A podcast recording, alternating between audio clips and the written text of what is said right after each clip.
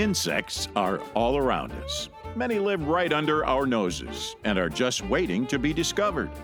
In spite of their small size, insects are among the most interesting and adaptable creatures on planet Earth. We have close encounters with them every day, whether we realize it or not. To most people, these creatures are just bugs. But to entomologist Dr. Tim Gibb, they are spineless wonders. And he's here to help you look beyond the bug to the fascinating life of the insect. Dr. Tim will see you now. I have dedicated my whole professional life to defending and extolling the virtues of insects. Insects are incredible organisms, and I have little trouble playing the anything you can do, insects can do better game. It's not hard to find insects outperforming just about any other animal in just about any category. However, a recent question sent me into research mode. Do insects have the ability to change color like a chameleon, rapidly and intentionally altering their color to blend into their environment, either for camouflage or to avoid predation or to attract mates? Well, insects are known for their beautiful colors.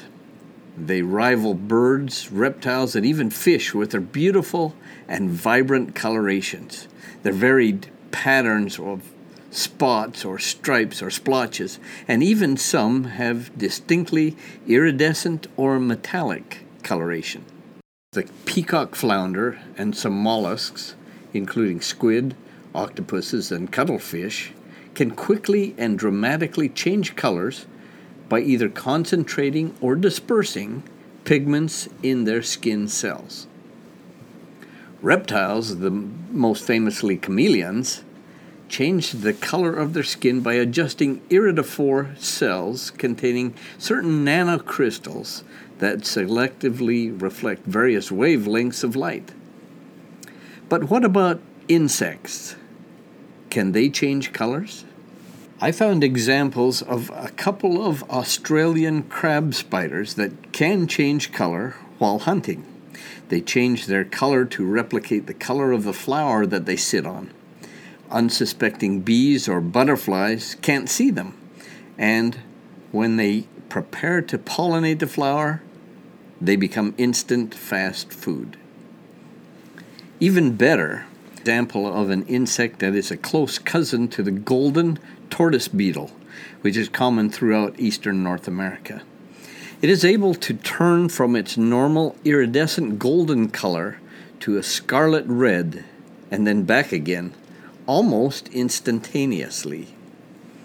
Exactly why it does this may be a matter of conjecture, probably better suited for another column. But it is sufficient to mention that scientists only observe this color change at two times when the insect is violently disturbed or when it is in the act of mating.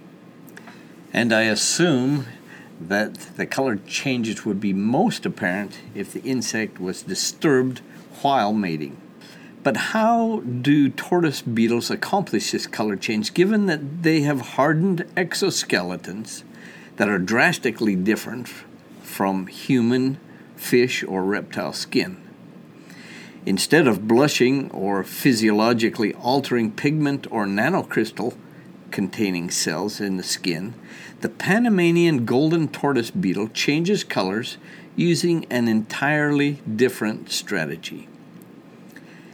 According to the insect scientists who studied this phenomenon, the beetle's outside shell or exoskeleton has three layers, arranged one on top of the other. Each layer reflects light of a different color or hue. Combined, these reflections produce a beautiful and characteristic gold color for which the golden tortoise beetle is known.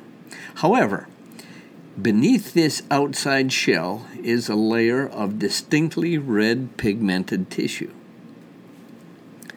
Under high power microscopy, scientists discovered that each of the three outside layers is in fact, composed of tiny grooves that insects fill with clear body fluids.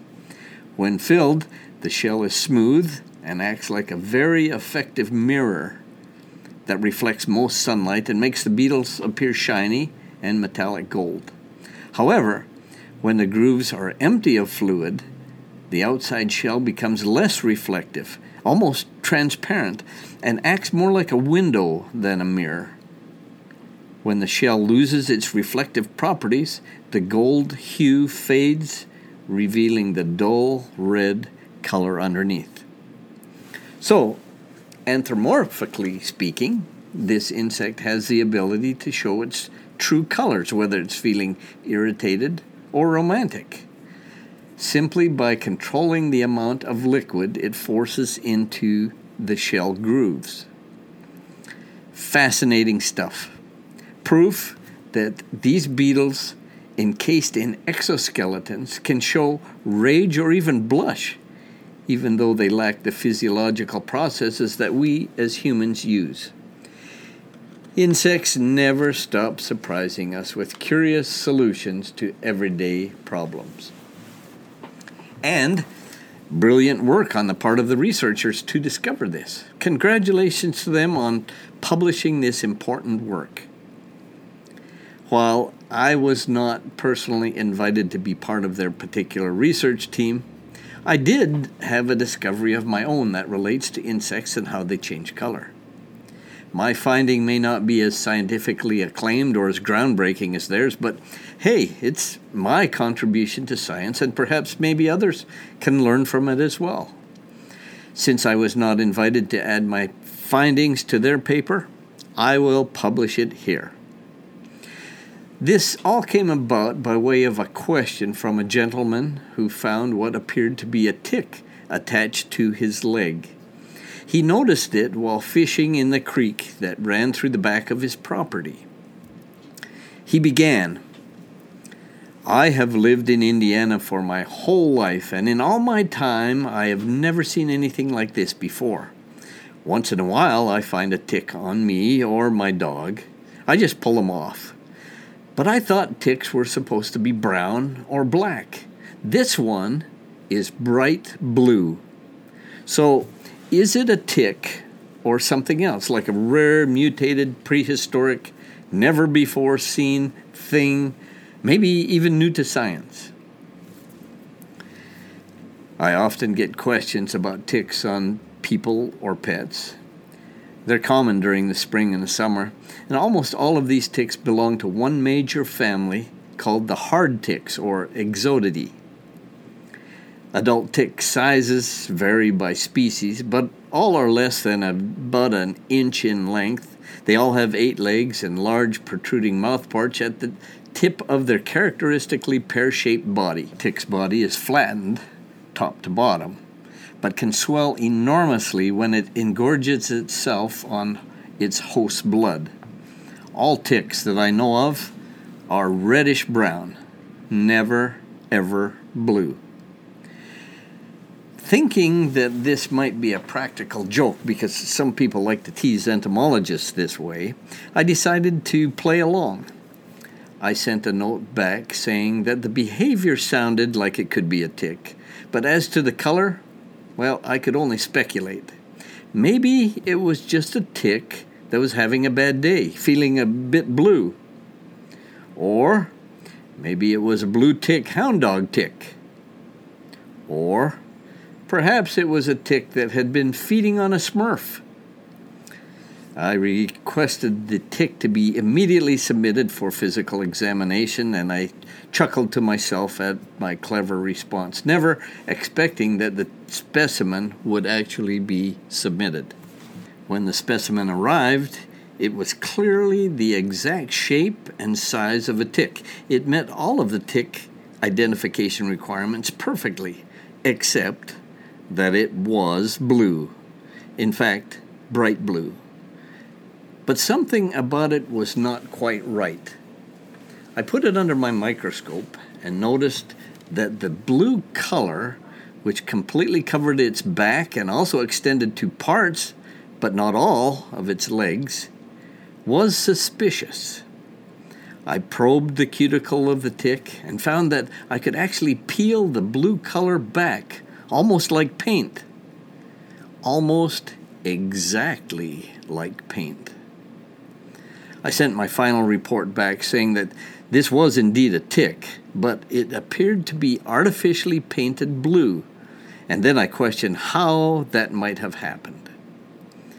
A few days later, I received a photo of a piece of wooden furniture sitting on a workbench in a backyard. The somewhat sheepish accompanying note read, My wife recently repainted this bookcase.